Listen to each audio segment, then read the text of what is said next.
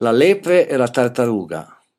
Un giorno una lepre prese in giro una tartaruga per le sue gambe corte e la lentezza dei movimenti. La tartaruga sorrise e disse Tu pensi di essere veloce come il vento, ma io ti dico che se facciamo una gara di corsa ti potrei vincere. La lepre ovviamente considerò impossibile la dichiarazione della tartaruga e accettò la sfida. La volpe, eletta da entrambe come giudici della competizione, decise il tragitto e il traguardo. Nel giorno stabilito i due contendenti iniziarono insieme la gara dal punto di partenza.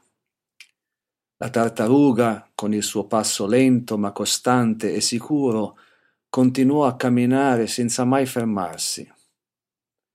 La lepre, invece, spensierata e certa della vittoria, si fermò al margine della strada per un veloce pisolino. Al risveglio, sebbene corresse il più possibile con tutte le sue forze, la lepre non riuscì più a raggiungere la tartaruga, che aveva già attraversato il traguardo e si riposava ora tranquilla in un canto. Morale della storia otterrà successo colui il quale attende al proprio lavoro con umiltà, impegno e dedizione.